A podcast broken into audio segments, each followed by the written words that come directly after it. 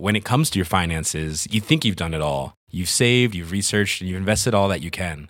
Now it's time to take those investments to the next level by using the brand behind every great investor, Yahoo Finance. As America's number one finance destination, Yahoo Finance has everything you need, whether you're a seasoned trader or just dipping your toes into the market. Join the millions of investors who trust Yahoo Finance to guide them on their financial journey. For comprehensive financial news and analysis, visit yahoo finance dot com, the number one financial destination, yahoo finance dot com.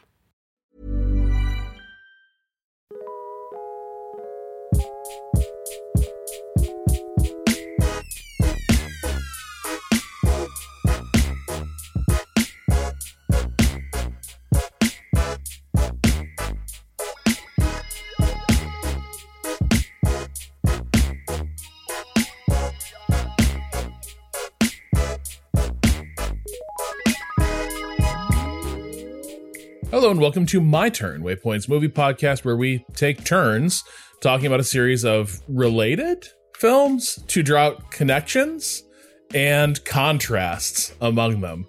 Mm. Uh, I can at least guarantee the contrasts part, if not always the relationships or the or the connections. Uh, so last time on My Turn, the audience voted for uh, Ricardo's pick of Escape from New York, which is about a buccaneering war hero trying to rescue a corrupt president from a dystopia of his government's own making in the name of bringing World War three to a close. That got me thinking about what might be the polar opposite of Carpenter's grimy adventure, White House Down. Uh, so if you're not familiar with White House Down, that's probably because it was eclipsed by its doppelganger, Olympus Has Fallen. See, mm. in twenty thirteen, Hollywood gave us two movies about a president coming under attack in his own White House, with the building being seized by small armies of commandos, only for their plot to be foiled by a bodyguard looking for redemption. Olympus Has Fallen, starring Gerard Butler and Aaron Eckhart, was a hit, and that spawned an ongoing franchise. I was going to say, the fa- it became the Insert Has Fallen franchise, right? I was looking this up. Yeah, that's how it's listed on, on Wikipedia. The Three of has them. Fallen. Has Three of them, fallen. I believe, were, were made. And there's, um, a, lot- there's a fourth coming.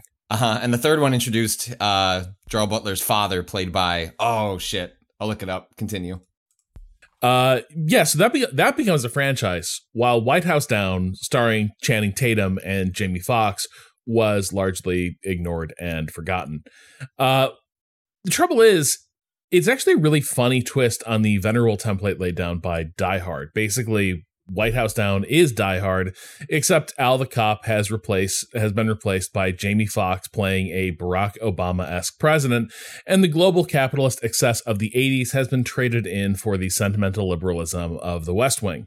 The John McClane part is, of course, uh, going to Channing Tatum playing John Cale, a Capitol police officer who is desperate to show his daughter he's not a disgraceful ne'er-do-well by getting a job with the Secret Service, because his daughter Emily is completely obsessed with the White House and the presidency. My can't, so can't, can't show up to the kids' you know, talent show, but don't worry, what it's going to patch things up is if I can just get this White this White House job.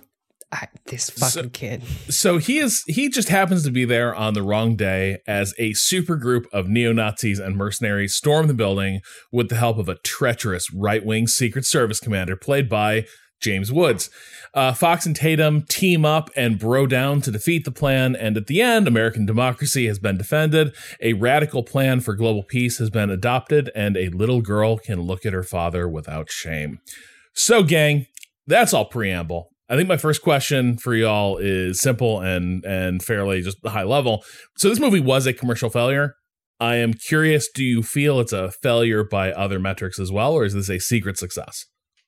This movie fucking owns. I, every, every, no, shut the fuck up. Shut the yes, fuck up. You're all wrong. Yes. I'm not saying I didn't have a every, good time, but. Every frame of this, every second of this film I watched was a fucking joy. For me, it was one of the dumbest fucking things I've ever seen, and every moment of it brought me inc- inc- increasing levels of enjoyment.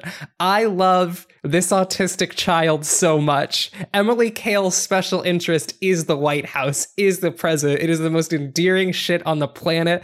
I think this movie fucking owns. It's so dumb. And the action choreography is solid. It's, oh, so I am a... huge Roland Emmerich fan, the director of this film. Independence Day, one of my all-time favorite big, oh, dumb I missed that reference. Films. Stargate, Universal Soldier. Not really going to defend Godzilla. Don't remember The Patriot. Is The Patriot good, Rob? Wait, whoa, whoa, whoa. He directed The Patriot? Yes. The Mel Gibson vehicle? Yes. Day After what? Tomorrow. Day After Tomorrow, secretly entertaining as hell. Ten thousand. Uh, uh, I didn't see ten thousand B C. Twenty. So this is all to say. So like this is this is the arc. Uh, like essentially, Roland Emmerich uh, with his uh, uh, co-director Dean Devlin. They did a bunch of films together, including Independence Day, Godzilla. Godzilla sort of broke them because that movie was a, a a really like kind of a, a weird flop, even though it was a financial success. And Emmerich goes off to continue making disaster porn. Um, which is what Independence Day is. That's what Day After Tomorrow is. And it's like, do you want to watch the Eastern Seaboard fall apart? All, we we asked artists to just do it again. Um, and I ate that shit up. Um, but around this era is essentially where Emmerich like completely loses the plot on their ability to like properly direct big blockbuster C G driven action. I agree with you, Ren, that th- like it's not un- unwatchable, but as a Emmerich fan, like, the heights to which this director falls at this era in which this is the, so he makes White House Down. Can you even guess the movie that Roland Emmerich, like star of disaster porn cinema, makes after this? No. A dramatization of the Stonewall riots. Wait, not the musical one. No, not this. No, okay. Sto- he makes Stonewall, and then he makes Independence Day Resurgence. A complete, sorry, sorry, sorry, an, an sorry, awful, sorry. awful movie. One of my, sorry, all, yes, sorry, yes, sorry, sorry, sorry, yes. sorry. The Roland Emmerich, d- mm-hmm, mm-hmm, mm-hmm. and then most recently directed Moonfall, a movie that even among my uh, folks around me that are like, hey, I love bad, messy, expensive cinema. Moonfall is an unwatchable mess, and so this movie comes at a really interesting time in Emmerich's career. I I had a good time with it, but I don't think. There was a world, and I'll end with this. There was a world where Emmerich was able to balance, I have made for you a big, dumb movie, but you're going to have a good time on the roller coaster. And mm-hmm. a movie like Independence Day epitomizes that.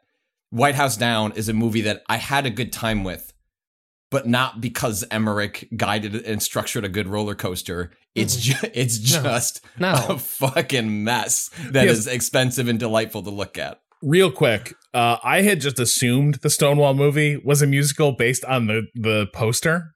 Look at the poster for the Stonewall movie, and like, no, that's that's me, how you know it's gay, Rob. If you know, if there's one thing, if there's one thing that I bet Stonewall looked like, it was a bunch of happy kids just like hanging out, strolling down the street together, uh huh, snapping um, their fingers. Jesus Christ. Okay. Uh, well, I'm I'm morbidly curious now. Uh, okay. I like I'm I'm somewhere between you, Kato. I'm curious. Uh, where where did you where did you come down uh, after getting off the roller coaster?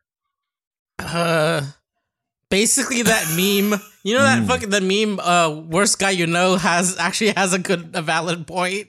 Uh, that's kind of how I felt about this movie. Is like.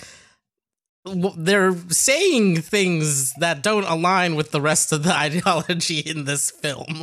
I feel like they're like pointing things out that the people in these situations would never point out or would be in on in a way that they weren't.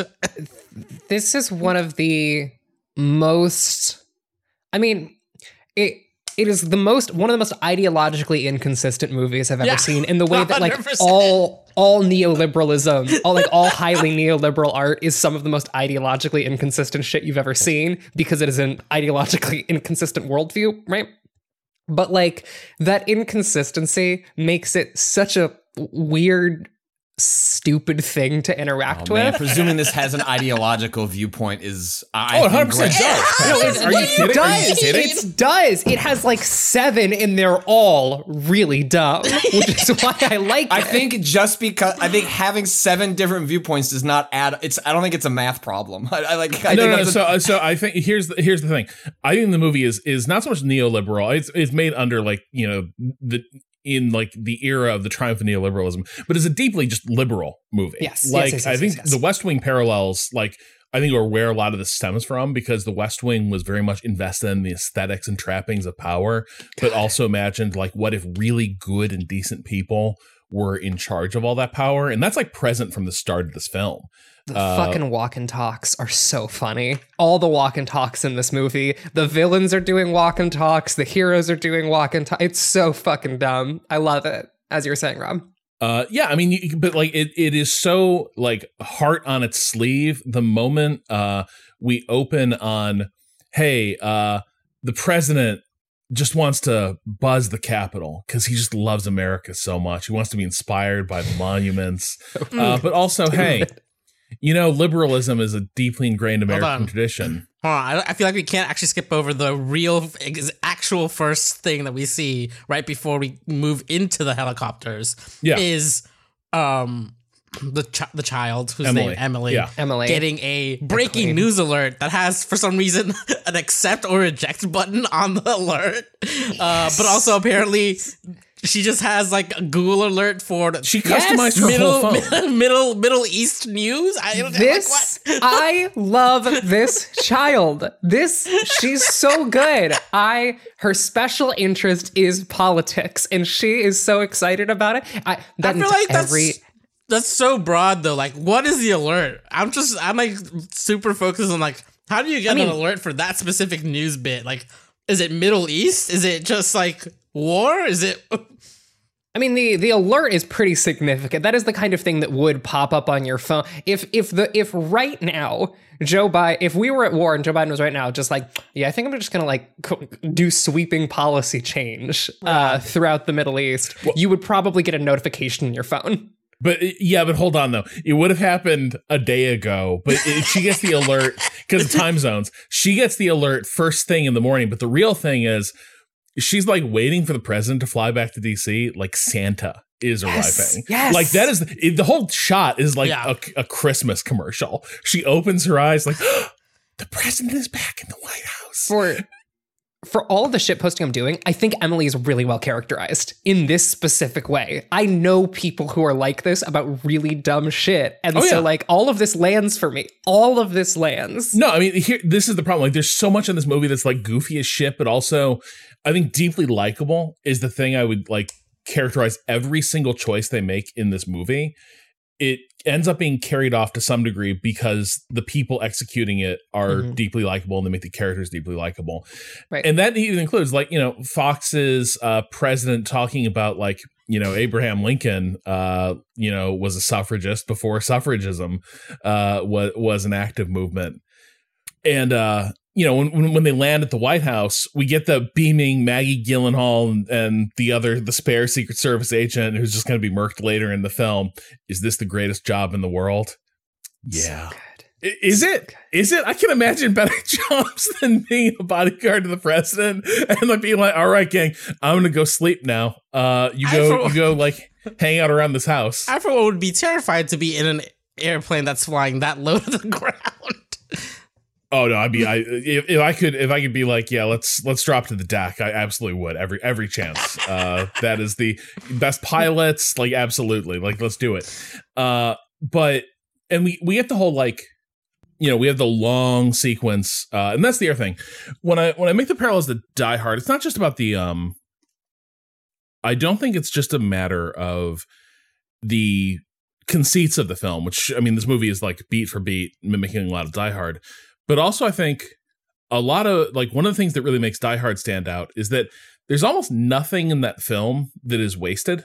Uh, everything comes back up later uh, in some sort of like crucial context. And that's that not is, how Roland Emmerich makes movies, right? But, the, but this script, but actually the script does. Yeah. So it, because, com- it like, comes from James Vanderbilt, who has done a d- like uh, you can see a lot of the D N A of some other films that they've worked on. Like they would go on to do some of the modern Scream films, uh, Ready or Not, which is a horror comedy. Uh, they also did the Slender Man film. Um, uh, the also the writer of Zodiac, the Fincher movie, uh, two amazing okay. Spider-Mans. Um, but there is a through line through a, a number of Vanderbilt's works of be, of like slim, effective uh, mashups of action and comedy, which in theory is what Emmerich does. I was like, that's that's Independence Day. That's that's you know Day After Tomorrow. That that is what that is the kind of. But Uh, so I can't tell what failed here was like the script or Emmerich came in and went, I've got this. I'm going to put a little of the Emmerich touch because Emmerich does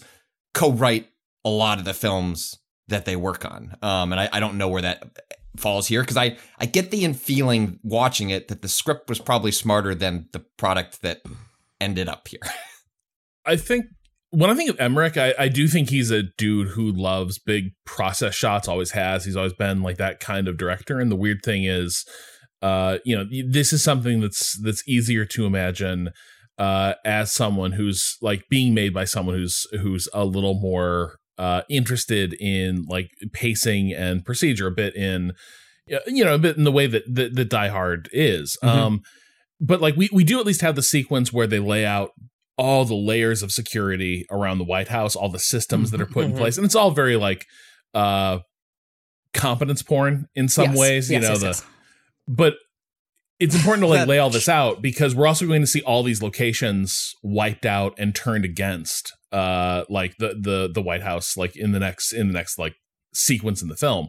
The fucking, uh, but it's the snipers, yeah. the snipers noticing the open sliding door and then the infrared turning on, and it's just two people having sex in their apartment. It's so ridiculous. And and one of the things I find actually kind of interesting about the about the competence porn aspect is the ways in which I think that I, I've been thinking a lot about this movie's action choreography.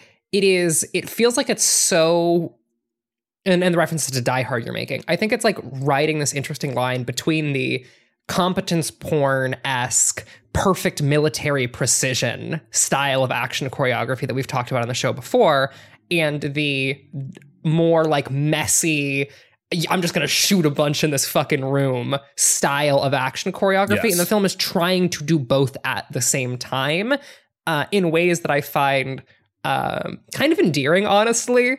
Uh, Channing Tatum as dude who will just spray in a room is just, it's so good.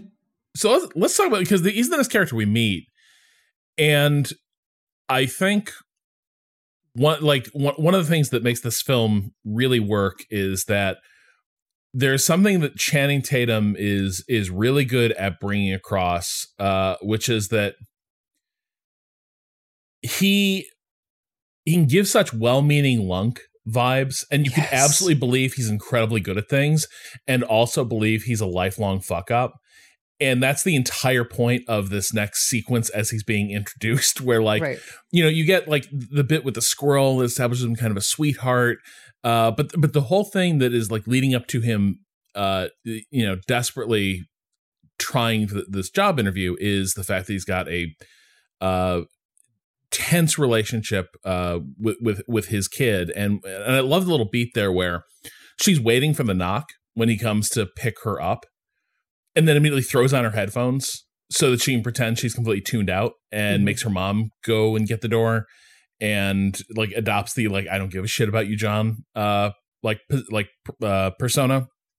Uh, and again, the fact that this movie's going to hang the flag twirling thing on the wall. And we even have yes. a little bit of the Sorkin-esque shittiness of, you know, when he learns he's missed the talent show and, uh, you know, his ex-wife informs him she she she did flag twirling, and his immediate response is, that's a talent, um, which is a horrible thing to say about so your kid's talent show thing, but also very funny.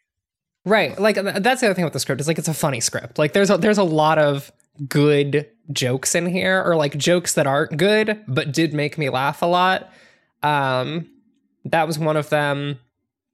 Uh, the pen is mightier than the sword is one of the stupidest lies. One of the stupidest ways I've seen that deployed. I don't think these jokes are very funny, but like you have performers doing b like hammy interpretations. I mean, like the final line from Jamie Foxx doing yes. the meme of like like I'm dead, but but you know whatever, the one where like the guy pulls the gun from his coat, but like death, but not for me. And he thinks like, yes, not for me. Yes, it's so good, but it's so but I mean, stupid. But that's what I can't I can't square it here. Like it makes it. it I don't. It's just a. It's a like it's a bizarre like tonal film yes. that I can't figure out.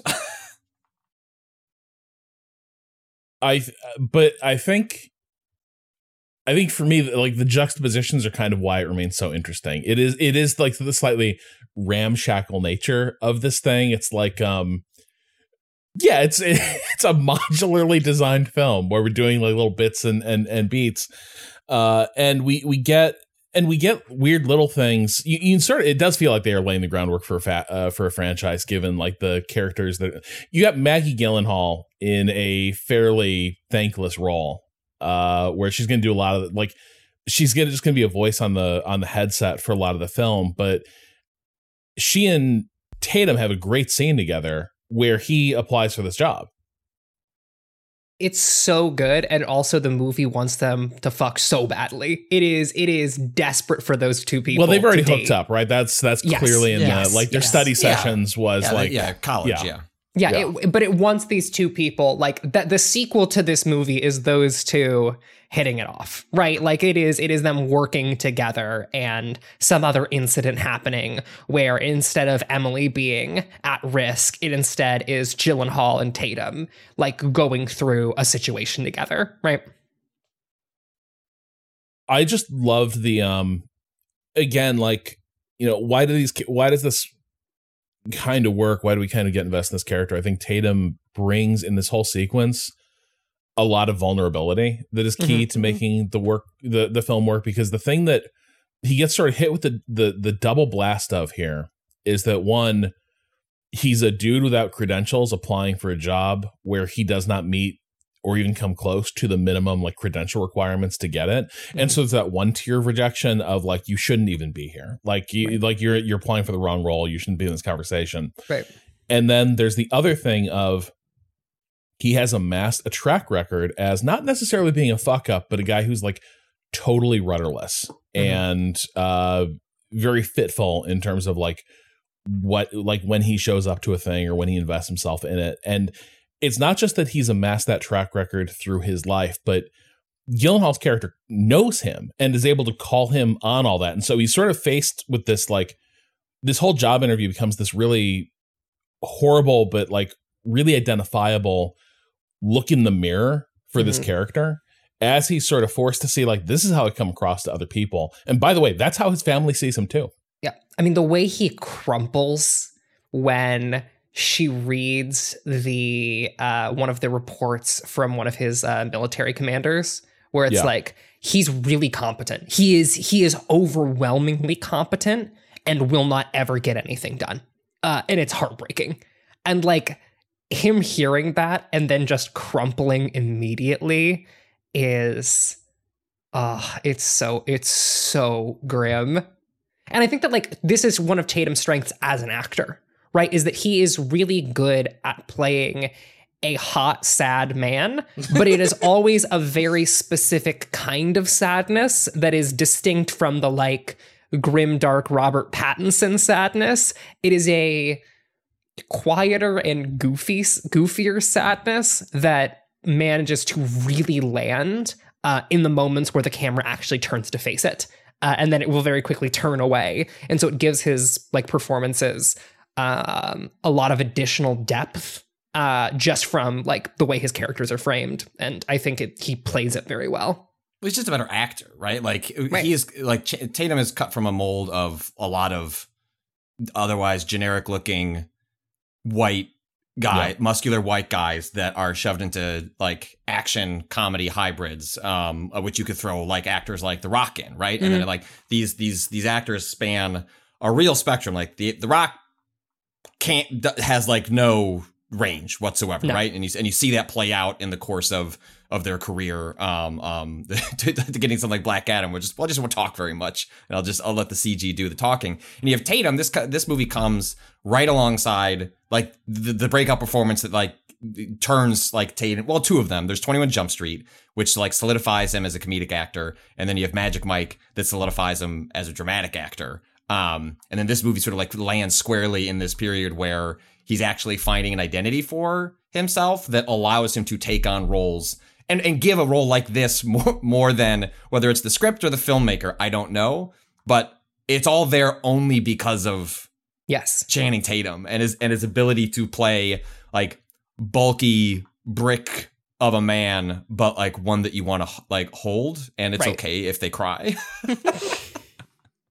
Yeah, He's he's one of those actors where, like, I would almost like um, I would kill for a movie written for Channing Tatum in the same way that something like Uncut Gems was written for Adam Sandler, where it's just like, let me put this guy in a position that let me put this person in a role that they're not normally in, but I think that they're fundamentally built for. I want to say that movie's so fucking bad. Soderbergh is, is making a third Magic Mike movie, right? That's the yes, like, yes, yes. So I, I mean, that's I, like I, the, that's the closest we get. Like, he does seem also just like an actor that likes to have a good time and like yeah. is clearly picking. You know, the, is, has anyone has everyone has anyone seen Logan Lucky? No. Oh, that's what's what it's that's a recent Soderbergh uh, Tatum collaboration that came out of the Magic Mike stuff. It's it's it's so it's so fucking good. He's great in he's great in that as well. But he he like seems to sort of uh, he, he clearly does not pick like explicitly dramatic roles in the way mm-hmm. that uh and I don't know if that's a choice or like typecasting, and like he's just found himself in a in a way that like he he's playing just sort of the similar sorts of of roles over and over, and then is able to elevate them when he gets partnered with a Soderbergh who like really understands like what does it mean to put this like incredible looking physical figure that can also move you in front of the camera, which makes the Magic Mike movie so so fucking good. So the other thing lurking in the background of actually, you know what, let's close the loop on this. Uh, mm-hmm. So the the interview goes horribly. And then it's the worst thing I can imagine happening to you at this moment after bombing a job interview happens. Like, the president walks into the tour group after like like after, uh, you know, he, he sort of he evades the question of how the job interview went and sort of implies like, yeah, he's he's going to it, it went all right. And Emily immediately is like, that means dad's getting the job and he's going to be on the president's detail. And so the president walks in on the tour group. And this is like this is where I think the president it, like uh, Jamie Foxx's character is going to win us over a bit. Uh, but also kind of like have that that tiny bit of edge the character needs so that like the, the buddy team up later can have some have some weight after being surprised by like her surprisingly trenchant question. Hang on, quick, quick thing. We need to back up. Mm. His Middle East peace plan. Did have we all caught what the Middle East peace plan is? So, and this is what I mean about this movie being like incredibly liberal. Uh, just in mm-hmm. its sensibilities. It's just in the background, but we get enough to get a sense of like what he has spelled out. He has decided that, one, as we all know, poverty is the root of all like ills across any region. Mm-hmm. It can always mm-hmm. be reduced to poverty. Mm-hmm. Uh, he, you know, he learned this in his his lens on on domestic politics and what he's going to apply uh, to to the world at large. Two, it's the military-industrial complex that has been keeping us divided from one another uh, mm-hmm. across the world, but especially in the Middle East. President al-Sharif, I think of Iran, but might it's, be from might yeah. be from a different country. It's Iran. Uh, has the documents showing the ways the military-industrial complex has been spinning plots and counterplots to keep everyone at each other's throats. His solution is twofold. One, we're going to pull out of the Middle East, close all the bases. We don't need them anymore. We're just getting out of the region.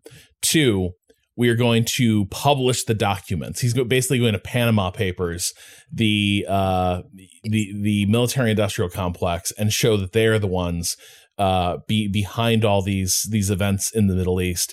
And that is going to break the logjam, and Israel, Iran, Saudi Arabia, Russia, China, everybody is going to get on board with this uh, like like global peace plan that amounts to it was uh, the arms dealers all along. I mean, it's, it's, it's, a, it's a Scooby Doo reveal. Like, it is a Scooby Doo reveal is what he wants to do.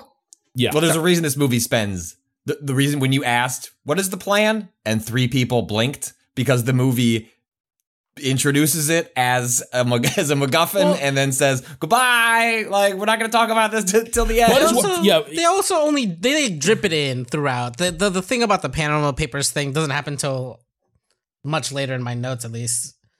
Uh, He actually he actually brings it up. It, so this is important. He brings it up in conversation with the speaker, mm-hmm. uh, the avuncular, right. uh, like centrist uh, conservative who uh, is is Kale's actual protectee. Uh, he hops on the he hops on a phone call with Jamie Foxx, and Jamie Foxx says Al Sharif has the documents, right? Uh, which is so he he tells the speaker like that's where the, like we have the Scooby Doo reveal like right. plan in, in motion. uh, so. Emily asks him about this, and he gives the, you know, when we when we give up on thinking that people, different people can come together, that's when we've given up on the world. And then he gives a cool shout out to her on her on her YouTube channel. But then it's not a blog. Nobody says blog anymore. Mm-hmm, mm-hmm, mm-hmm. I just learned blog. And she tells him, my dad's going to be on your detail.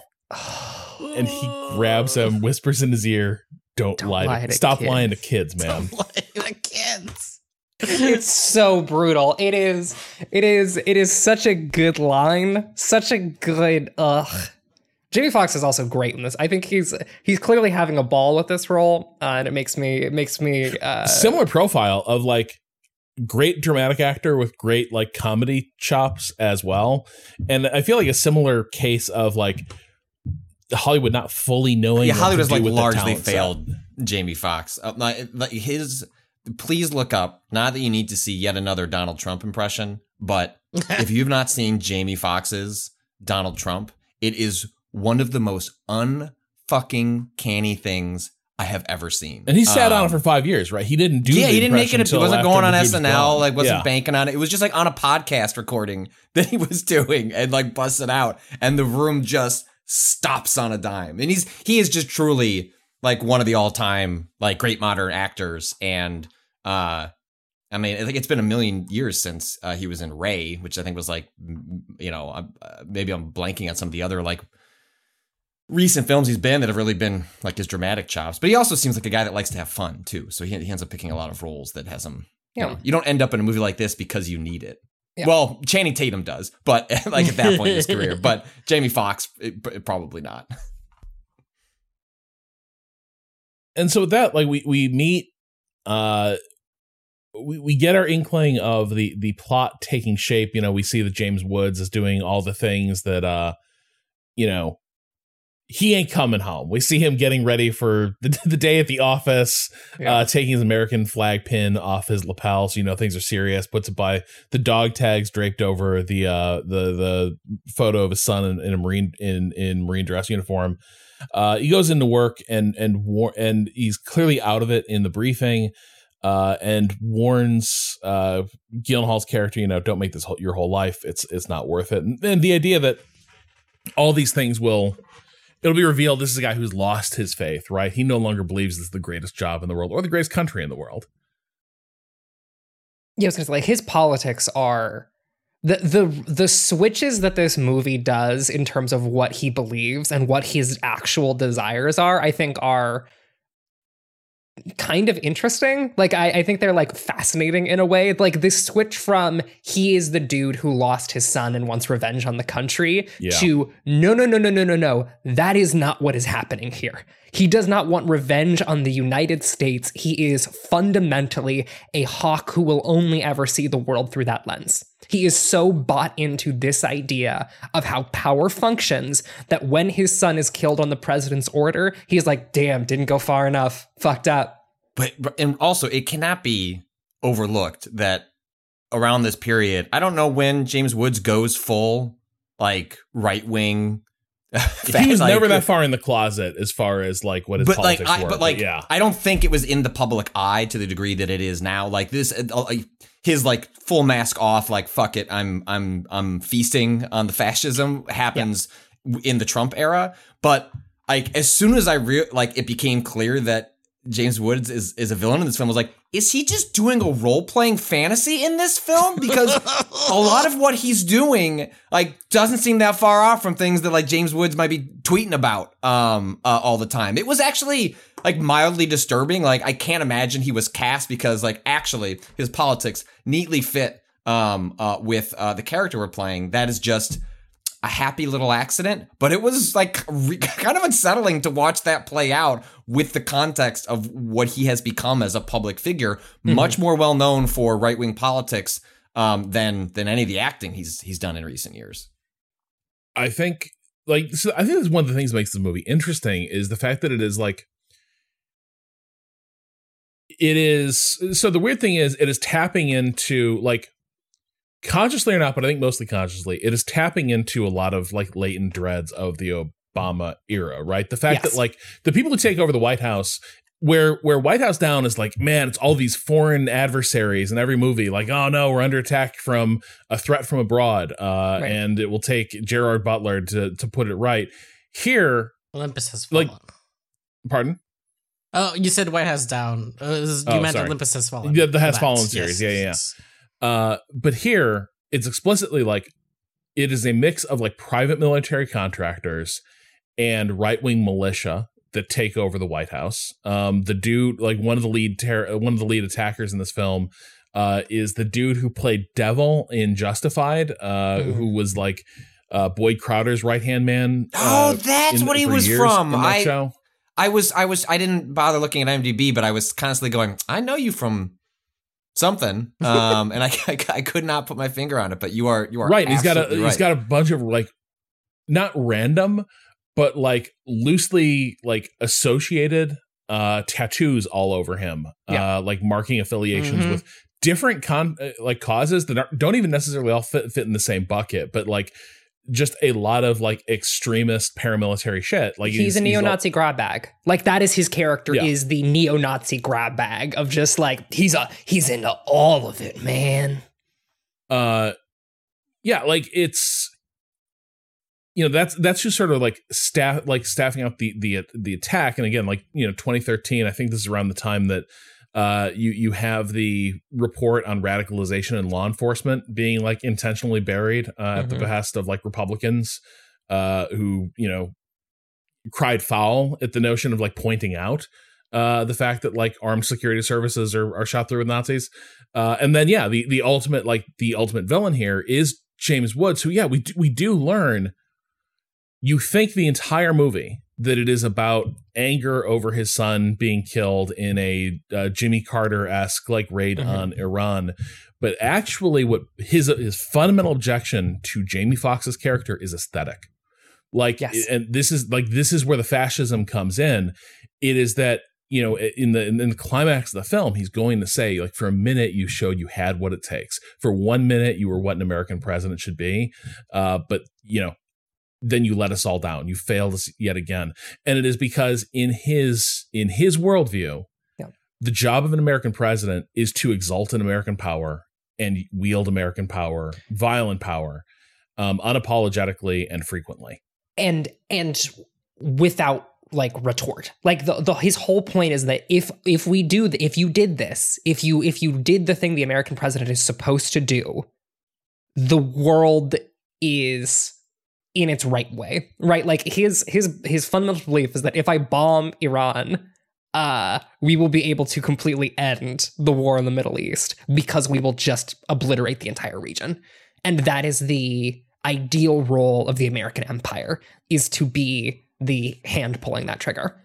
Well, and that is also, again, this is where I wonder about the script versus like as it was in Vanderbilt's hands. And then when Emmerich is shooting it, Emmerich's films, especially ones that are in this disaster porn category, are all U S centered, American mm-hmm. military centered, um, like very much in the mode of uh, like uh, making the, you know, the military and American like culture, like sexy and interesting. Like that is a through line in all of is Day After Tomorrow, ten thousand uh, or uh, uh, uh, not Day After Tomorrow, uh, Uh, you know, Independence Day, like that, that is a through line in the, th- this is in that same mode of film. And so it's, it's interesting that even though this is there, there, there's a critique of a certain style of patriotism in this script, it is still ultimately a film that is Michael Bay like, and it's like, but yeah, like, oh, it loves the America's troops. Great though. Right. I mean, like that is the core, is that at every point where America's flawed, but it's great. A capital T troop is given an opportunity to make a decision in this movie, right? They always make the correct decision. uh, or like the decision that is like most humane, right? We see that in the, and not troops, like we're not politicians. Politicians are always making the, not always, but consistently making the morally wrong decision, uh, from uh, Woods' character to um, Woods is the Secret Service. Richard guy, Jenkins' the, character. Of, Jenkins, you know, yes, yes, yes, yes, yes. Uh, yeah. Jenkins' character it, are consistently making inhuman decisions. But when it comes to the troops, when they're like, the nuclear missiles are, are arming, something's wrong. Uh, point one, when they're actually doing the airstrike and they go, no, there's a kid waving a flag. That means we can't do the airstrike, which is like, I'm aborting. It's, it's, it is so fucking silly. Oh, and God.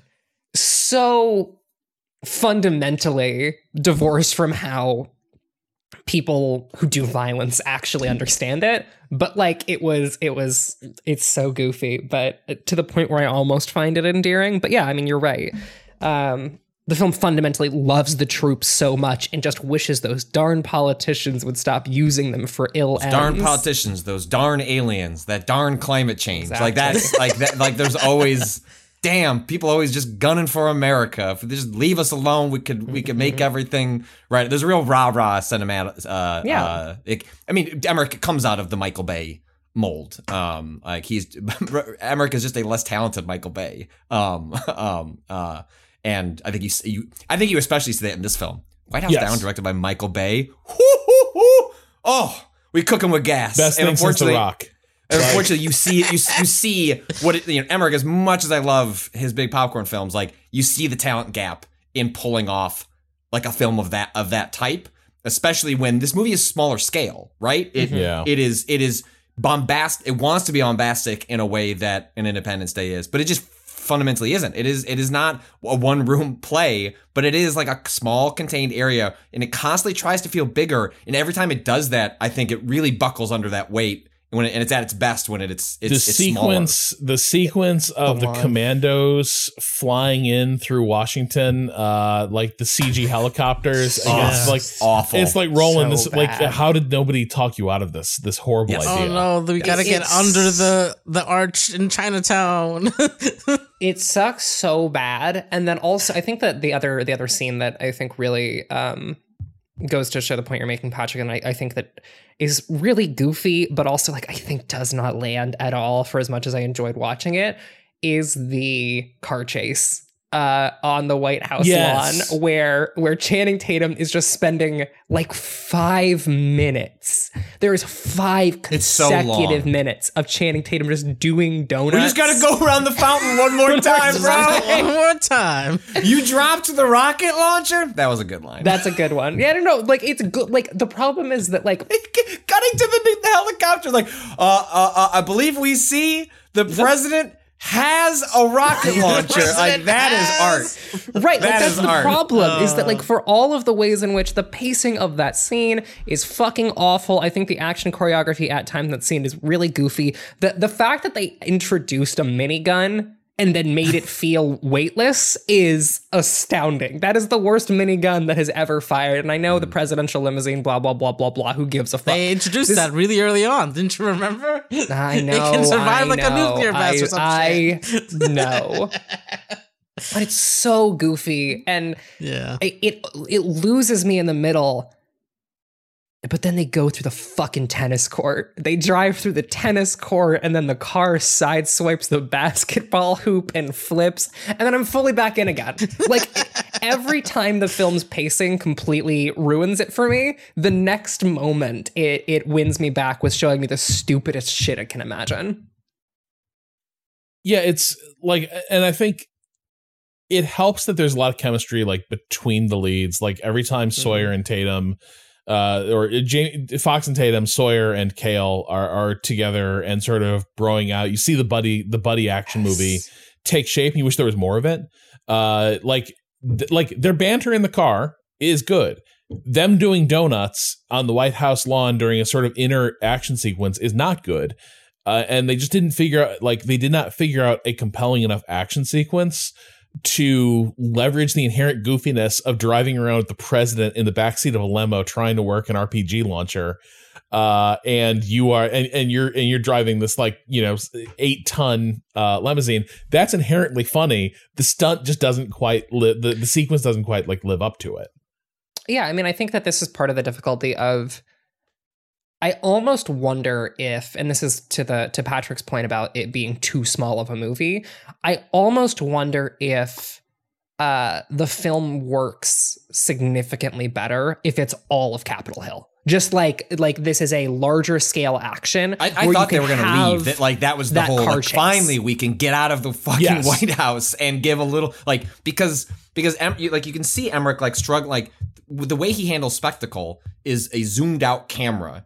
So yeah. that you can watch a massive visual effects uh, a thing play out. And so you see when the helicopter sequence doesn't really work because it's zoomed in. It's clearly entirely C G. Yeah. It's not as like they're like, and, and it just falls apart. It also doesn't help that it's ten years later um, and not in four K. Where's my four K White House Down? But I, I think you're absolutely right, Ren, that like given a, a, lar- a larger canvas to play on, it would help establish scenes for the the players to have more intimate moments and also not like, you see the movie like, we need the big action moment. And it's like, we don't have a lot of pieces to work with here.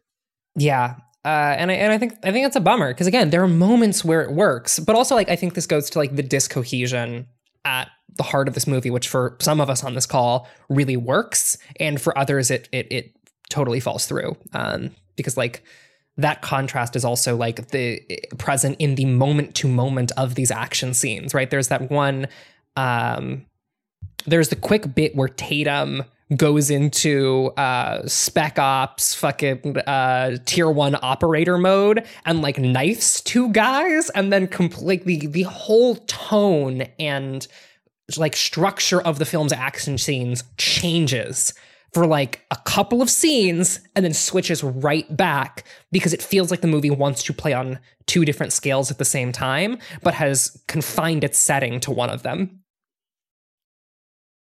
Well, it doesn't it, uh, actually I want to talk I want to talk about some of the, the different action modes this movie is in uh, in a moment. Let's let's take a quick break before we, we dip into that though.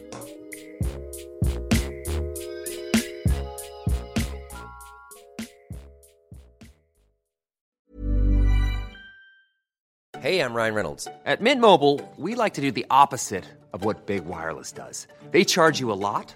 We charge you a little. So naturally, when they announced they'd be raising their prices due to inflation, we decided to deflate our prices due to not hating you. That's right. We're cutting the price of Mint Unlimited from thirty dollars a month to just fifteen dollars a month. Give it a try at mintmobile.com slash switch. forty-five dollars up front for three months plus taxes and fees. Promo rate for new customers for limited time. Unlimited more than forty gigabytes per month slows. Full terms at mint mobile dot com.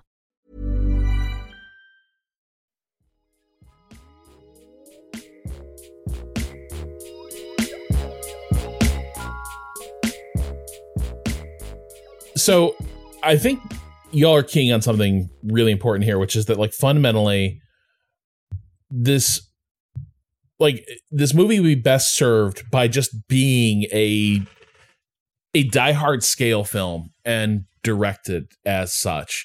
And it's kind of stuck between different modes of filmmaking an action movie that have sort of emerged since. Like, Emmerich can't help but try and make a sprawling, uh, like C G spectacle, despite the fact that like the scale of this film, the scale of D C does not lend itself no. to that.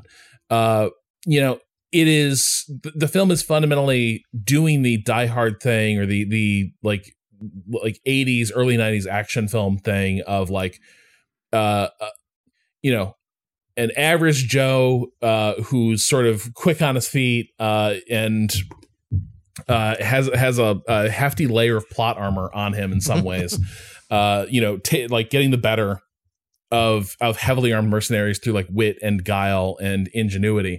And there's bits and pieces of that, but then also, yeah, it wants to do the tier one operator shit of like, uh, well, also like he can be efficient and violent, uh, and you know, and, and sort of like clear a room like nobody's business. And and the problem is that like Emmerich really. Does not can't do either of those two modes. You know, Emmerich does keep defaulting to, uh, you know, I point the camera at where the big action thing is happening and the big action thing happens in front of it. Uh, and, and so even like you easily imagine places uh, that you'd have much more compelling action sequences, like, uh, you know, when they when those initial gunfights in the halls of the White House, for instance, uh, it's claustrophobic. It's, mm-hmm. you know, it's this game of cat and mouse in in a tiny building. And there's ways to leverage that to make it more compelling. And I think Emmerich is is mostly confined uh, right. by it and and wants to get away from it as as soon as possible. Uh, which is too bad, because I do think like one of the strongest sequences in the film is when they get back to the residence.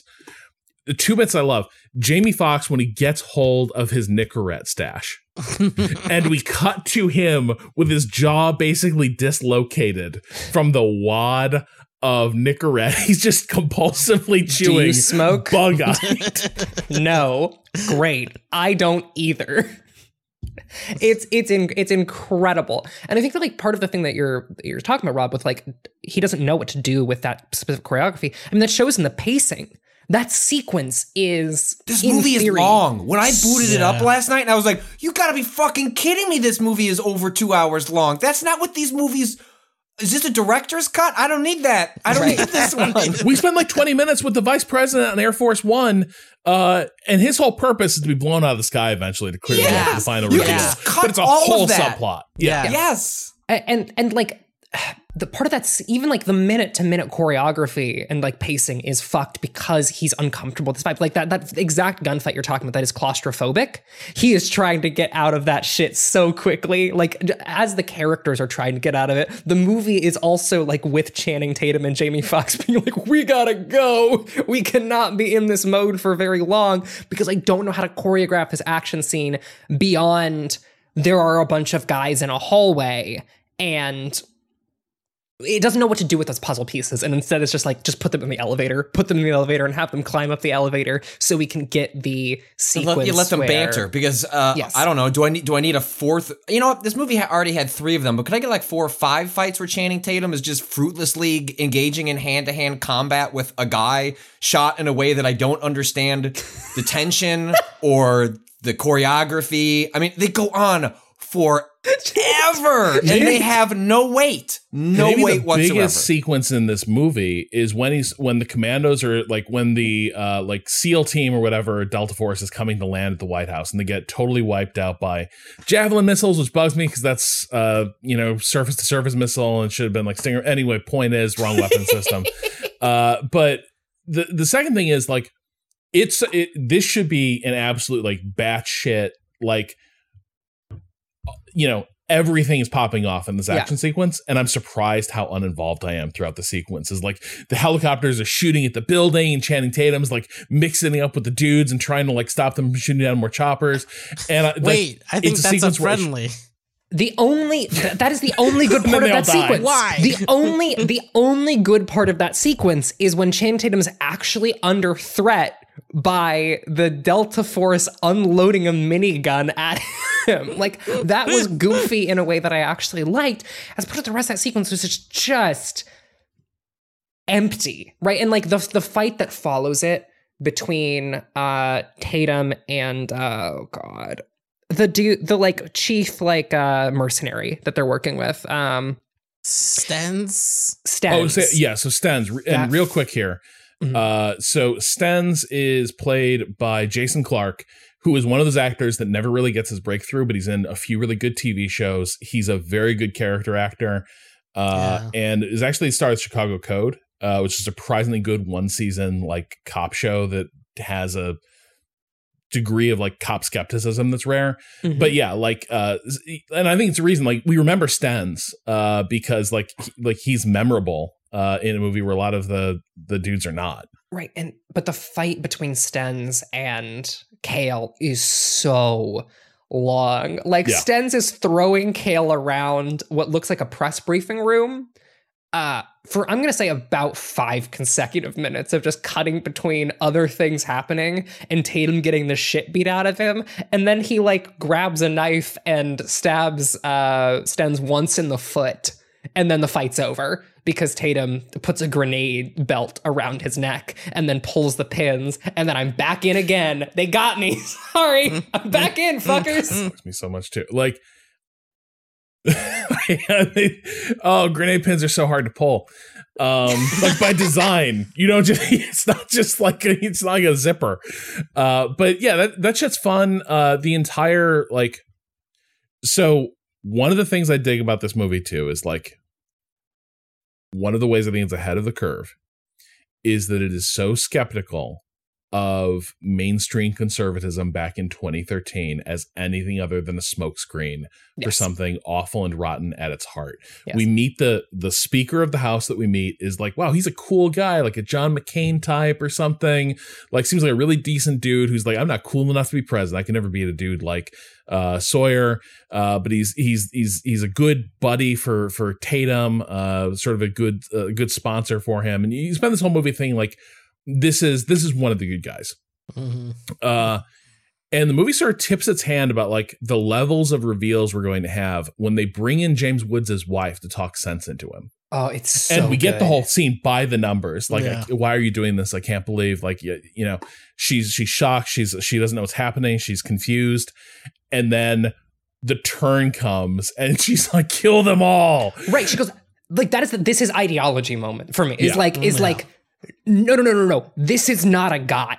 This is not one fucked up dude. This is at this core. This is all it takes to flip this woman. She is against her husband doing this until the moment he evokes, we are going to kill more people and it will be good. And then it's like, okay, cool, great. Like she is fully bought in. It's it's really well done. And like that's gonna that and that sets us up for like the fact that, you know, at the end, who has been behind this this whole thing, it's it's gonna turn out to be your avuncular, uh, cool Speaker of the House. And the entire, you know, in the in the denouement where everyone's like on the White House lawn and it's all congratulations and the threat has been, uh, you know, defeated. When he is caught via the, you know, his old fashioned addiction to having a beeper, uh, but when he is caught, um. he immediately turns on Tatum and basically like indicates that he he sees Kale the exact same way that Gyllenhaal and like mm-hmm. the Secret Service application perceive a guy like Kale, except even worse, even more contempt. Uh, you know, who are you, you you dumb meathead grunt? Who who are you to get in my way? Uh, and I think like it's one of the cool moves in this movie is that like, you know, sometimes it's interesting to look at a thing like this.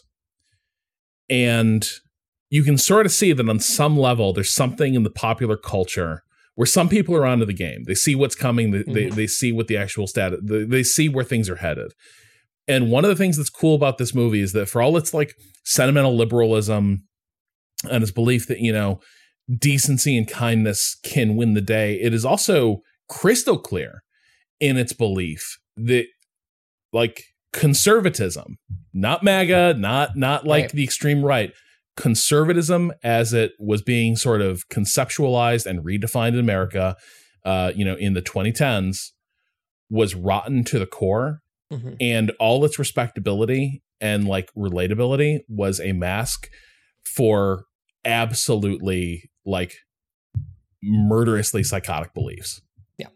But is it What, is it implied that the the that the can the tumor that he has is affecting this decision at all?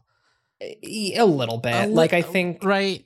Um, it is. It is. That lorazepam it, certainly isn't doing its job. Yeah, yeah. I do feel like that. This but there's is, too many other people involved, right? White, like that's sort of um, like when once they once they invoke the speaker, it's like that goes beyond just a. Yeah. Uh, what did yes. it say? Like, yes, hey, yes, hey, yes. we're he was he was picking out like. His his favorite white nationalists from the threat matrix, the, the threat daily threat matrix. um, um, but I mean, even to that point, and I, like this, you know, like speaks to that tension between like Emmerich's rah rah and the script's like sort of like baked in skepticism. You know, to your point, Rob, about how it sort of like points the finger at like the rot of conservatism uh, writ large. It also points to what would happen later of like, well, the radicalized fringes uh, that are mobilized on the right will just be co-opted as weapons by that like mainstream conservatism, and will just use use uh you know will just hide behind whatever cloaks it needs to to enact what it actually wants to occur, and then can blame it on the fringes rather than what mm. itself is doing. I, I think though, I think that there is a there's a tension that we're kind of talking about that I don't know if that that is resolved in its like that the film that like this is a movie that believes, like Rob said, that conservatism at its core is going is is a mask for these particular beliefs, right? This is established. But the problem is that it does not understand that the military itself, right, as a as a social institution is fundamentally tied to those beliefs. Because Emmerich right? would never let that happen. Like right, all exactly. of his films are explicitly like like Bay, like like many films that use military imagery are made, you know, in collaborate. Like the reason they exactly. can use that imagery and you use that weaponry is because you need you need that shit on loan from the military itself. And so they, right. you know, that's. But also, I don't think it's as simple as that. That's more Bay. Emmerich, like again, like all of his stuff is is is is rah rah, um, right. and, and always has been. And like the military industrial complex as an idea is is is like, oh yeah yeah yeah, this is about, you know, particular monetary and political interests. The the film says that, but believes that like the military, that, that the problem with the military industrial complex is the industrial part. Like that is the that is the fundamental belief of this movie. And it's just like, that isn't enough. And it, and it will never be able to make the further steps that it would need to actually like produce a salient critique because it can't see that. And these movies just don't do that, right? Like the best right. you can hope for is that it's like a mess of like it helps them land, right? Like the best ones, like it it helps like a, a, these big spectacle movies stand out if at least there's a mess of interesting ideas that don't necessarily cohere into anything because it's I don't know what what what, what example even is there of of a cohesive block like ideologically interesting blockbuster that operates at this scale. I'm sure it exists. It's just not coming to mind. Well, I mean, the the like or at least one that leans left, right? Like right, that's like, the thing. most most blockbusters lean right. Um, um, uh, they are inherently it, maybe not necessarily like capital C conservative, but like are are, are broadly uh uh middle of the pack uh, uh politically and ideologically at, at best. Um, mostly because they what do they call them? Four quadrant movies. Everyone's got to watch it, and it's like yeah. uh liberals will still show up to a pro military movie. Um, conservatives might not show up to an anti military movie. Exactly. Yeah. I also I also think like a thing I a thing I tend to like uh, have a bit of like I, I would I would be cautious about is I think a lot of a lot of movies like this that are made from like a fund or a lot of works that come from a fundamentally like liberal belief system. It's not mm-hmm. that they like can't get to conclusions or they can't see things. Right. It's that they just fundamentally disagree. Right. No, exactly. Like, Like it is like I don't think like this movie is confused about like oh it can't it can't quite like figure out where to place the military and all th- yeah it can uh the military is an institution that is a bulwark against this chaos mm-hmm. and it is vital to prevent it from falling into the wrong hands, that is the way that uh the Speaker of the House nearly inveigles himself to to like seize control of of the entire apparatus. Like I think like for us it's very clear. The movie is identifying a lot of symptoms, but doesn't really have a compelling causal theory of like what is driving a lot of what it is, what it is like trying to represent. But in really like key, like important ways, it is also deeply like it, it is deeply committed to this idea that, uh, you know, the military itself and the people who comprise it can be do- separable from these problems that the like that they that they are divorceable from this. Uh, and what should be implicated and considered is, in fact, like, yeah, lobbying, the military industrial complex, uh, et cetera. Um, Sten's which, the one like American military guy on the on the other side that like they give a like reason for, right? Like he got burned. What is his? Yeah. Do you remember what his motivation was? Well, I mean, essentially, like he was a like in deep, deep undercover in, in the Middle East, yes. and his, his identity got burned, and he spent two years in a what was that? Two years in a uh, uh, Taliban prison. Yeah, yeah, yeah, Taliban prison, right? So, like for him, it is a revenge story. Like he's gung-ho about actually like possibly killing the president for that specific action, but not fully synced up with but Woods, the like reason, as far as Woods wants to go. Yeah, the, the like, and but then you have Channing Tatum as a vet on the other end, being like the hero of the story also, and like the, the only the reason that this one military U S military guy gets to be this way is because he was wrong, right? Like, yeah, the rest of the military as they show up, like uh, like Ren was saying earlier in this session, they're always making the right choices, even if they get thwarted by the bad guys, they're not. The one, incorrect. the one call out. I think, I think Lance Reddick is pretty clearly out to lunch for a lot of this movie. You know what I mean? Like the the dude in the Pentagon, he always feels like he's a bit of a martinet who is trying to like very rigid in his reaction to these things. Yeah, it just feels like he's trying to do the best job, and like he sees the other the other institutions as fundamentally. Uh, corrupted and corruptible because of the connection, like, right? They, they, at the very beginning, he's like, somebody's been compromised in your office, right? Um, yeah. Well, I think that this this ties into a, a thing about a lot of movies that fall into this into this mold and that, like, emerge from this particular worldview, is that there is the idea that the bureaucracy, there's the simultaneous idea that, like, institutions like the military are can be a bulwark against uh, like bad actors, right? But it also believes that bureaucracy as a system uh, is antithetical to good actors doing what they need to. And it, it honestly reminds me a lot of um, I think about the this through like the lens of the film Contagion a ton. Contagion is a movie that is completely convinced that simultaneously that bureaucracy is what Uh, causes like tragedy and and disaster, and also that good bureaucrats are the answer to that problem. And I think that uh, Reddick's character is very much the uh, man. All this all this bureaucracy is getting in the way of of what needs to get done because all of these these these processes, and he's just too deep within it. And like the movie. Because, like, who's the person who gets things done? It is the outsider. It is the person who is not part of this specific organizations and and bureaucracy, right? If they had just told the president Independence Day earlier about the existence of aliens instead of the defense secretary keeping that from them and doing their private research experiments, could have been all avoided. Yes, exactly. Hey, Ren, I know you got to go, mm-hmm. um, but before you do, yes, two quick questions. Mm-hmm. Uh. Flag twirling, thumbs up or thumbs down, and As talent? Two or no, uh, the the reveal, the the payoff for the flag twirling. Rob's trying to, f- trying good, to figure out if you good or horrible. Uh, and two, uh, tour guide. Uh, do you ship him and uh, Emily's mom? I I've been thinking about it since the movie turned off. I have I have not been able to stop thinking about that fucking dork. I I think that is one of the. It's a really stupid joke. It's a joke I like a lot, of him being like, so do you want a free tour of the White House? It's great. I, I love it. It's so dumb. I want them to be together because he's a dork and I want him to have a W. You know, I want I want the dude who I want. I want the buddy cop movie with him and Emily, where it's just like the two of them yeah. getting in. They actually don't like each other at no, first. Like at she's all. An annoying kid on the tour. Uh Yeah. But by and the end, he's picking up that shotgun for her, and he, I he will, will die do for this anything. Child. Exactly. Exactly. Yeah. I love I love this kid who knows more than I do. Um, that's great. And the flag twirling reveal is so fucking stupid. I I love it so much.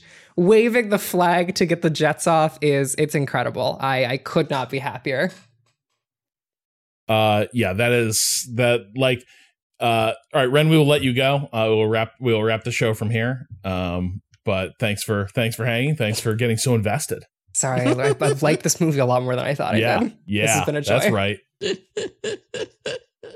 I will say the um the the flag twirling thing did put me in mind though of like it's again this movie's just lifting shit from The Rock. This mm-hmm. is the this is the green smoke sequence from The Rock. Uh, where they're about sure. to like drop the thermite plasma on Alcatraz, and mm-hmm. he sends the signal and all that, and it's all like cross cutting, it's hyper dramatic. The fact they do it with her running out with the flag, which she knows how to twirl and signal and get attention yeah. because she did it as a talent show, which we introduced in the first fifteen minutes of the movie. The audacity to do that at is least, just incredible. At least it wasn't the U S flag. They they, they held back just a little bit. Uh, what was that? Was like the seal Which, of the of the White House or something? Was that it? I think so. It was blue. It was, it was, it was, it was a predominantly blue, blue flag with yeah. like a seal I in the center. I don't know exactly which. Um, but yeah, that just I like beautiful. wrote down like, oh okay, here's our li- uh liberty leading the people moment of just like she's running out with this with this flag. Um, this is very funny. Uh, the.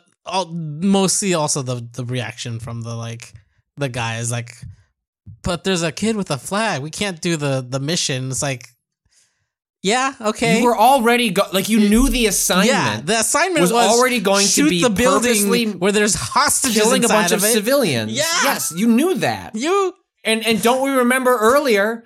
This girl has a video that has been seen seven hundred million times on her YouTube channel, not her blog. And her my YouTube guess is channel. You're aware of that information because you were watching the news today, and the, the news kept crediting her over the bravery of this young, this young, young little girl. So, I mean, but whatever. Like, th- those sequences are not meant to be logically consistent. They are meant to be uh, emotionally consistent. Right, um, right. Like, they are, they are just meant to tug at your heartstrings. And I don't know that it necessarily accomplishes that, but that is definitely what it's going for rather than, um, you know, anything else. Also, yeah. The Wikipedia says it was a presidential flag, mm. whatever that means. I, uh, it's a shame we, it's a shame we didn't get the sequence where she's found by the terrorists, uh, as just messages pour in from media outlets asking permission to use her video. Yeah, uh, and the co- one of the comments like, could, could hey, do, hey, do you mind if we use this on N B C News? Well, credit. Uh, I hope you're safe. Can you just let me know? Oh man, can I just use this? When the little girl, that that, that great sequence where, uh, it's uh, Jason Clarke, right? Um, yeah. Uh, goes in to intimidate her, smacks her around, and then she just. Just steely-eyed, get away from me. And he, she breaks him. Like that. That part was. That part was awesome. Like he does not know what the fuck to do with this little girl, and she she stared him in the eyes and said, "Get away from me." And and he did. He did like a cowering lion. He did. It's. It's terrific. We didn't even, th- there isn't much to say about the hacker dude, but the fact there's a shitty little hacker dude, because yeah. basically. Oh, and of course di- it's got the classical music because that's just Die Hard. The bit. Yeah. Yep. yep. Uh, and he gets hoisted by his own uh, little trap that he left in the tunnels. Mm-hmm, uh, mm-hmm. It is, it is such a goofy film. Uh, I don't think I have much more to say about it. I think it's like, this is, this, this is where I come down is like, it is a surprising popcorn flick. Mm-hmm. Yeah. I just w- yeah. I just wish it was like forty minutes shorter. Like it'd be so much easier to recommend if it was like an hour forty instead of two hours and fifteen, fifteen minutes. Like there's, a, there's like an edited version of this film that is, even for all its like existing faults, if you were just to take it and trim it down, I think would be like a, like a much stronger uh, film, film as a result. Yeah, there's a, there's a more Die Hard-y version where they never leave the White House, even into the tunnels, and are just mm-hmm. like crawling in vents and like going through various different rooms that you saw on the tour beforehand, like more right. God, then when, oh, the, the payoff with the the the the the, the tour guide dude when. He gets to deliver his one-liner. The one-liner. Oh, he whacks over. That dude with the whatever he was holding. That was that was probably my favorite reoccurring bit. Was was that character? It had such a good payoff. Can we t- um, one of my re- favorite reoccurring bits is the fucking shitty Republican guy. Oh yeah, the Fox News dude the is Fox there. News yeah. dude, the fucking. But he's a, he's the, he was a senator though, right? Yeah.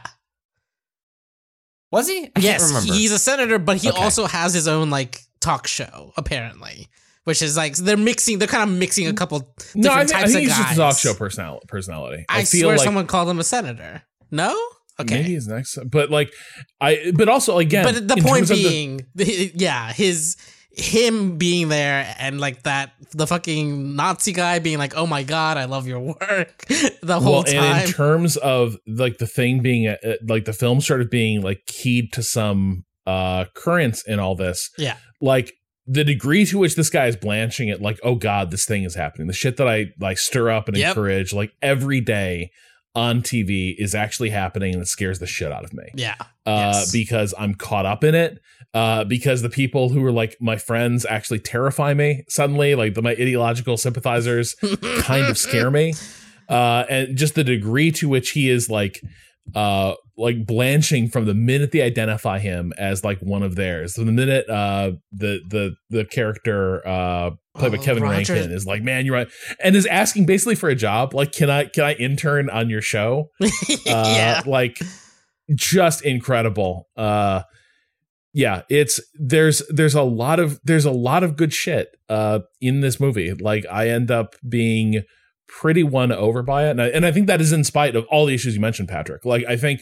I think Roland Emmerich fumbles a lot of major things about this film, but the script, the characterizations, you all kind of come away from being like, "Yep, this is it's still it's still pretty winning."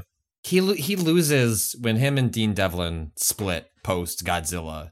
Uh, like you lo- like if you look at the because they did Stargate together, Independence Day together, um, and.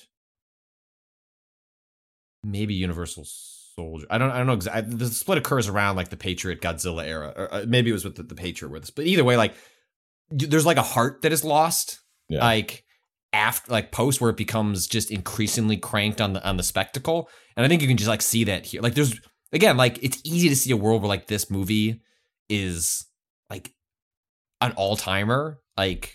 With like some tweaks and and like tonally just like moved around a little bit. Like it does, you don't have to, like the pieces are all there. Mm. Um, the the bones are very good on this movie, which is why it's as entertaining as it is. Okay, the director of that Midway movie that nobody liked either. Yeah. No, he he he's like post Devlin, like essentially the only successes he has are I I know how to destroy New York.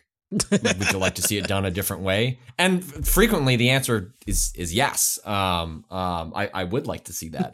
But yeah, he just he just loses a touch with with the split from when, with with Dean Devlin, and it's it's too bad because I, I think with someone like his presence here, th- this movie is probably something a lot more special.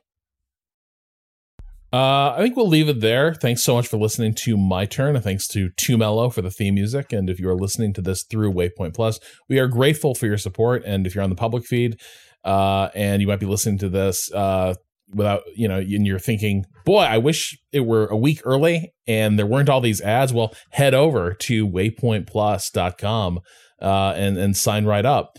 Everyone, also, please leave a review on iTunes. That is the most helpful kind of review uh, you, you can leave. You can follow me on Twitter at Rob Zachney. Uh, Kato, where can people find you? At A underscore Kato underscore appears. Patrick. At Patrick Klopik. I believe Renata is uh, at Renner Raven. Mm-hmm, uh, mm-hmm. And as for next week, well, it's not my turn anymore. Uh, I think Kato, uh, like the play passes to you, correct? It's my, it's my turn. Yeah. My turn. You've had some time to think about this. Now, you yeah. seemed pretty convinced you knew what you wanted to pick. I think I do. Uh, I think I I yeah. think I, I I considered some other options, but I think I think we're going we're heading towards Olympus Has Fallen. Olympus Has Fallen. We're headed towards uh the the house that uh the Coen brothers built. We're going to Hail Caesar. Hell yes. Wow, it's one of the few Good I haven't poll. seen. That's one of the few I Channing Tatum in Hail Caesar is mm-hmm. going to be a very interesting thing to compare to him in this movie. I'll tell you that. Uh, so yeah, check check that check that movie out for get ready for next time on My Turn. Excellent. I can check it off my list. I don't know why I didn't watch that oh, when it came out some years mm, back, but I, wow. I know it's very good. So good. All right, so uh, keep keep an eye out for that uh, coming up soon on My Turn. For now, peace.